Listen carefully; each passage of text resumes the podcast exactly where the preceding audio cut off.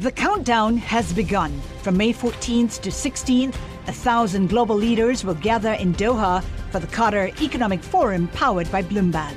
Join heads of state, influential ministers, and leading CEOs to make new connections, gain unique insights, and uncover valuable opportunities in one of the world's most rapidly rising regions. Request your invite for this exclusive event at QatarEconomicForum.com. Welcome to the Bloomberg Law Podcast. I'm June Grosso. Every day we bring you insight and analysis into the most important legal news of the day. You can find more episodes of the Bloomberg Law Podcast on Apple Podcasts, SoundCloud, and on Bloomberg.com/podcasts. President Trump says he'll sign an executive order to stop the separation of children from parents who are caught illegally crossing the U.S. border with Mexico. We're going to be signing an executive order. We're going to also count on Congress, obviously, but we are signing an executive order in a little while. We're going to keep families together, but we still have to maintain toughness or our country will be overrun. That's a reversal of Trump's insistence that only Congress could end his policy of separating families at the border. Joining me is David Bier, an immigration policy analyst at the Cato Institute.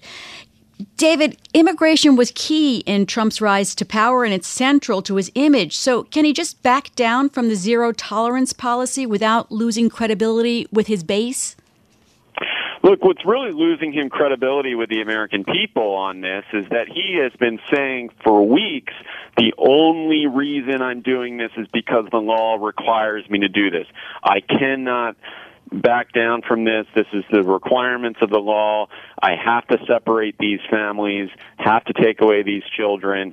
And now he's saying, well, actually, we can make changes in order to prevent this from happening. So that's what's really going to cost him credibility. I don't think his base is that concerned one way or the other about whether the children are separated or not. What concerns those individuals is whether or not these people are eligible for asylum and can apply through the legal process to stay in the United States. They want them removed immediately and, without a process for them to apply to stay in the country. Trump said that he's going to sign something that's somewhat preemptive and ultimately will be matched by legislation. Any ideas what he might be signing?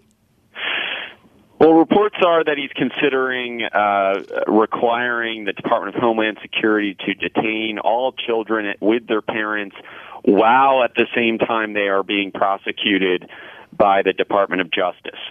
And it doesn't really address the problem fully because if any of those parents are sentenced to prison time, they would be separated from their children, of course, and those children would have to go into foster care. We'd back in the exact same situation that we're at right now.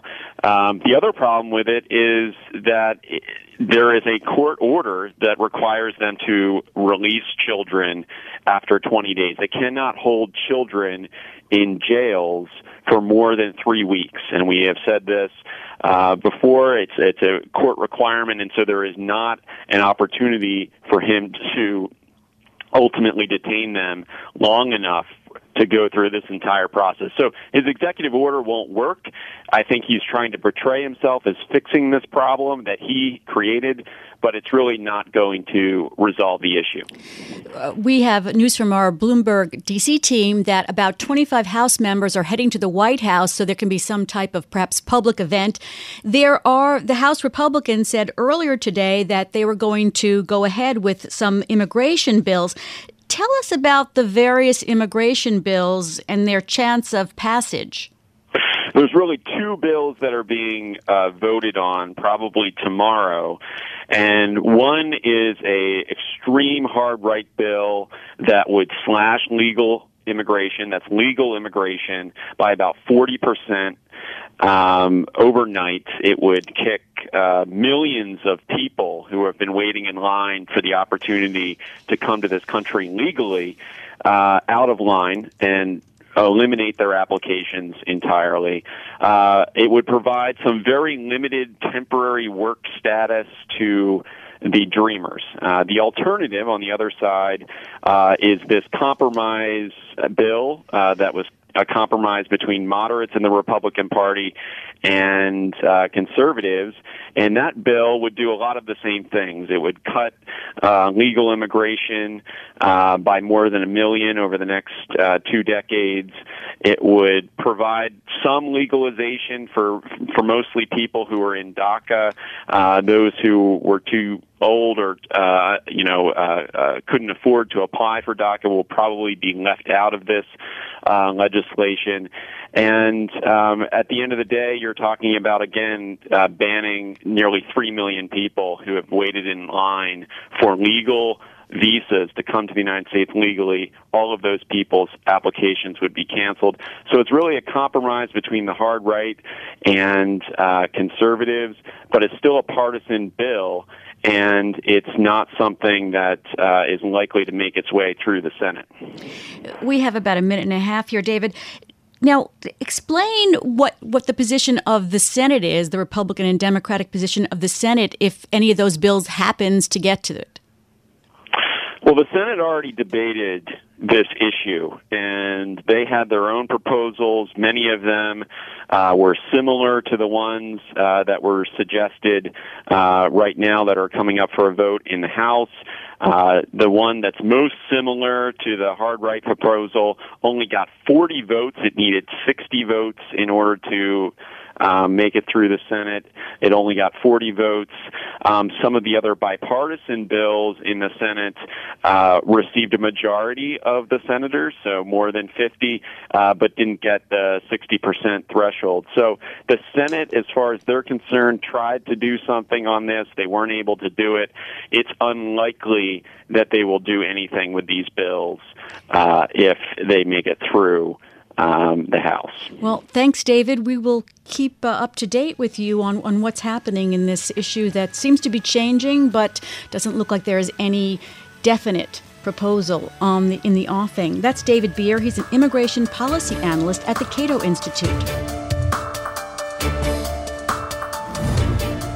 FBI Director Christopher Wray stood by Special Counsel Robert Mueller on Monday as Republicans on the Senate Judiciary Committee asserted the Mueller investigation was tainted by anti-Trump bias from the start. Senator, as I said to you last month, and as I said before, I do not believe Special Counsel Mueller is on a witch hunt.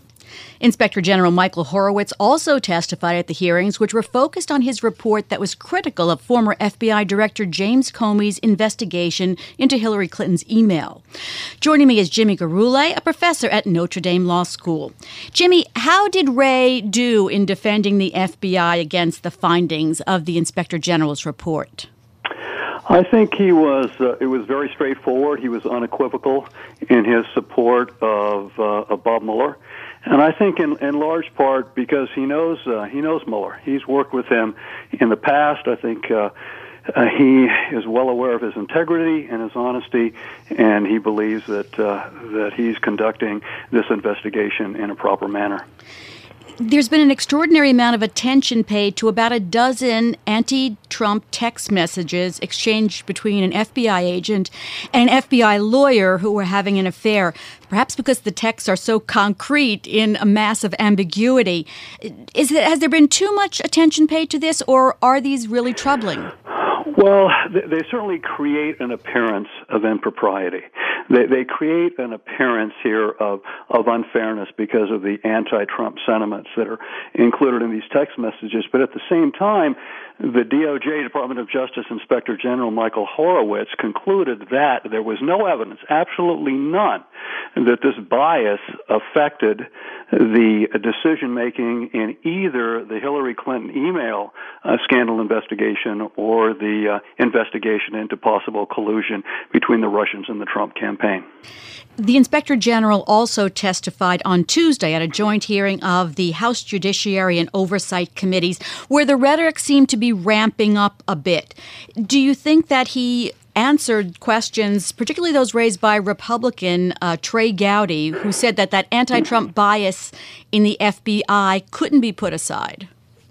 Well, it's interesting with the House Republicans. On the one hand, they praise the Inspector General in his report and findings regarding the anti-Trump bias. On the other hand, they criticize and attack the same Inspector General in the same report with respect to his findings that there's no evidence that this bias had any effect in either the Clinton investigation or the Trump campaign investigation. So it seems to me that the House Republicans can't have it both ways. I mean, either the Inspector General did a good job, these were findings that were based on concrete evidence, or not. I don't think you can have it both ways. Do you see any long-term effects on the Mueller investigation of the IG's report or the testimony we heard? Oh, there's no question about it. I think the hearings here, the hearings held before the House Oversight Committee and the House Judiciary Committee, they're political in nature. I think the objective is quite clear. This is an attempt to taint, to undermine the credibility of the Mueller investigation. So therefore, once the investigation is concluded, whatever the findings are, if they again are negative, they shed bad light or look badly on Trump or members of the Trump administration, that the Republicans can claim, well, it was rigged. You know, this was corrupt. There was bias. So I think there's a long-term objective here that the House is trying to achieve and move towards. And what we've seen in the past, which with everything that's come out, every new allegation, is that you have the Republicans on one side and the Democrats on another. It's very, very partisan. Yeah. Would anything change that in the future?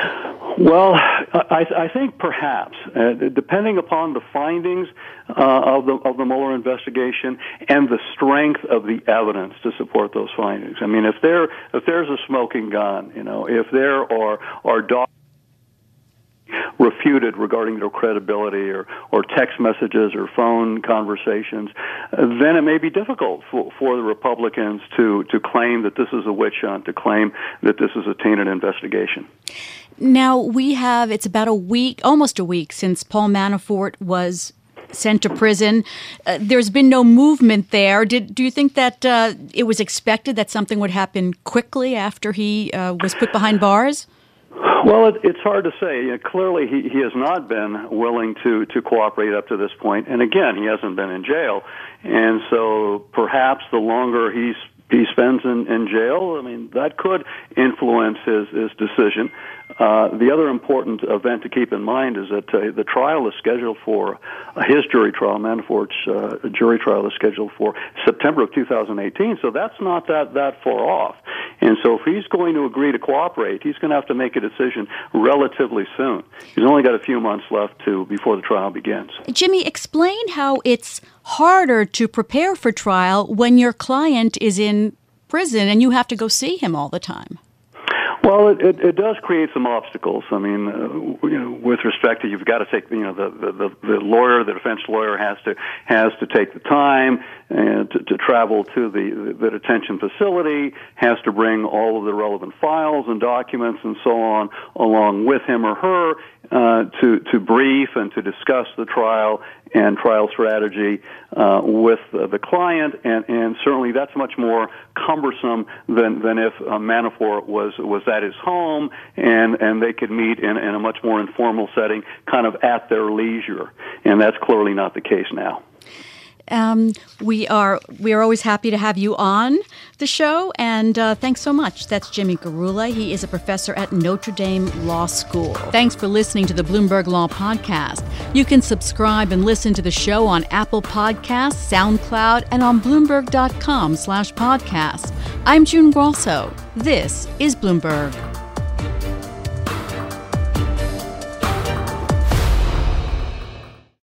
Collaborate for a greener future at the Bloomberg Green Festival, a groundbreaking celebration of the thinkers, doers, and innovators leading the way. From design and culture to technology, science, and entertainment. Hear from inspirational speakers and immerse yourself in climate solutions, July 10th through 13th in Seattle. Title sponsor, Amazon. Official airline, Alaska Airlines. Get 20% off using promo code Radio20 at BloombergLive.com/Green Festival.